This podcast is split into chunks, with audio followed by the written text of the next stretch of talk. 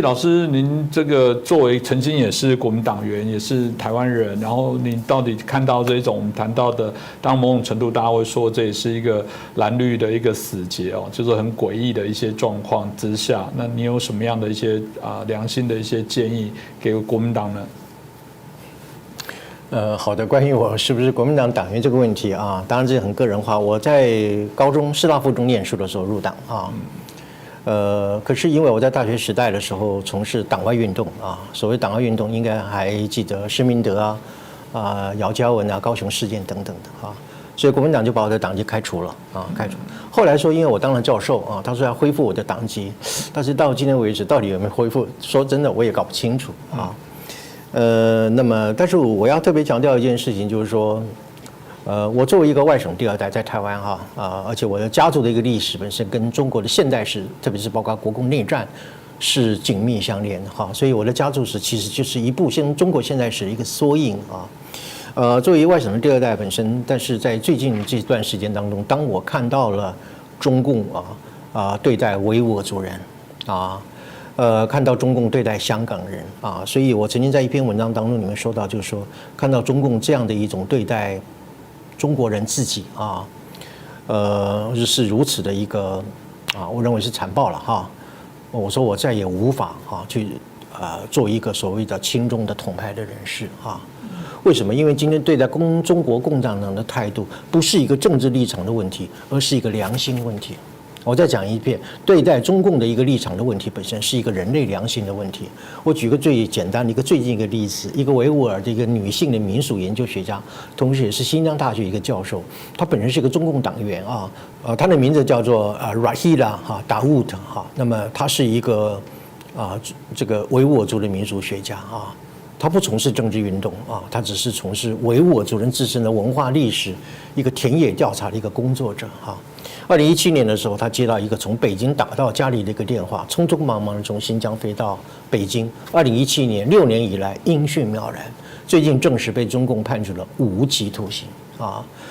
呃，一个维吾尔族的新疆的知识分子受到你中共这样的一个对待，而且人家本身不是搞政治运动，他不是搞反送中啊，他也不是搞这个新疆的分离主义运动，他就是搞田野调查、搞民俗研究，你都要给他一个无期徒刑的一个宣判，这个我觉得基于良心无法接受啊。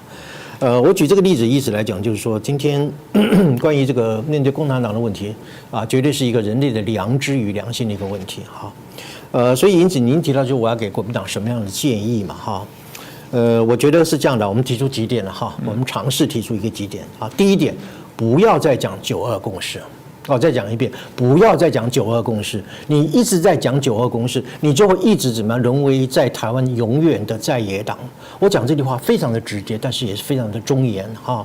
因为九二共识是中共一个什么东西呢？就是一中并台论嘛。啊，它就是一中并台论啊，而且诚如我刚刚前面所讲的，九二共识早已经变质了啊，成为一个啊中共的一个所谓的解决台湾问题的一个所谓台湾方案而已啊，已经不再是一个什么对于中国的这个内涵的问题，有什么样你表我表或者是一种各表的这种问题，这个问题已经都不存在了，它纯粹就是成为中共要统一台湾、并吞台湾的一个方案而已啊。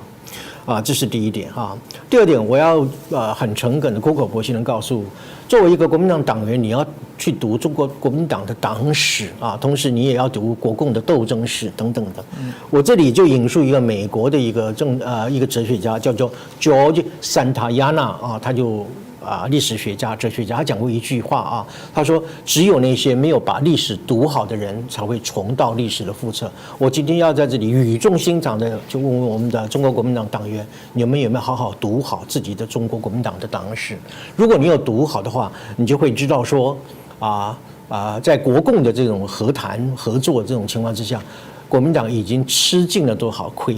受过了多少教训，今天还要再讲说什么要跟。共啊，共产党合作和谈等等的，这个就是没有把历史好好的读好哈。呃，最后我想补充两点哈。呃，我我想谈一下，就是国民党这次的候选人侯友谊先生嘛哈。侯友谊曾经在一个公开的场合讲说，民进党的执政带来了两岸关系的兵凶战危哈。我这里要强调一点哈，呃，在两啊台海的三次危机当中里面，第一次一九四九年的古宁头战役。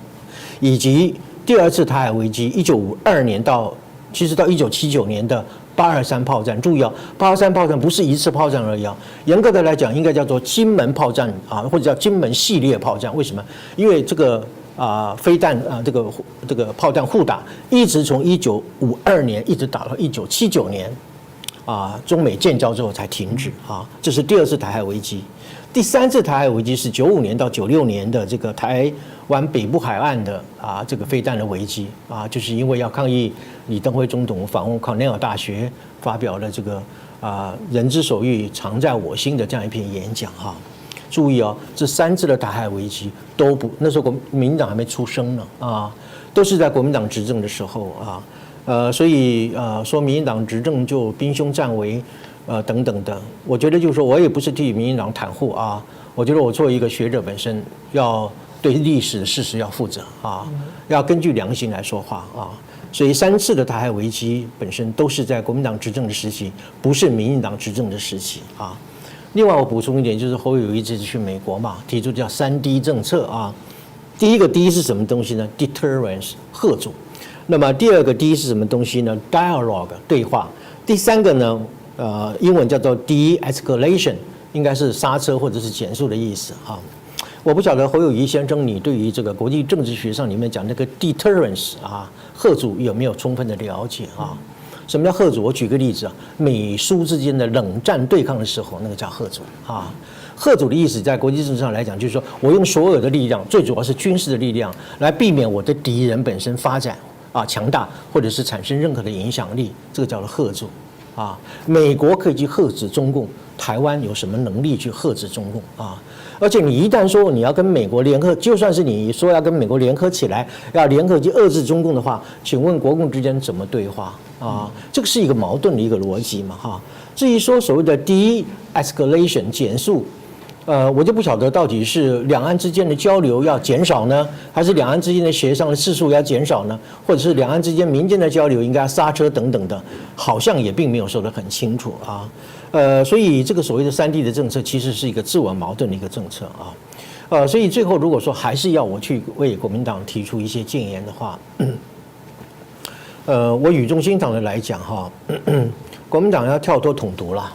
甚至本，包括整个台湾都必须要跳出统独啊，因为统独的这种争议的框架本身就是中共给台湾设定的一个紧符咒，设定的一种政治的圈套，使得我们一直在那个要么统啊，要么独啊，在这样一种二元的循环对立当中里面，丧失了我们自己本身走出自己一条路的一个机会啊。所以我认为，呃，国民党从此一方面应该要深入基层。到啊，到达民间，做一个福利型的社会党啊，呃，才能够真正重新啊，那么重拾啊人民对你的信心啊，呃，所以对于国民党的一个改变和成长，我觉得对啊台湾人民基本上是期待的啊，并不是要抛弃你啊，呃，但是最重要一点就是说你要爱台湾。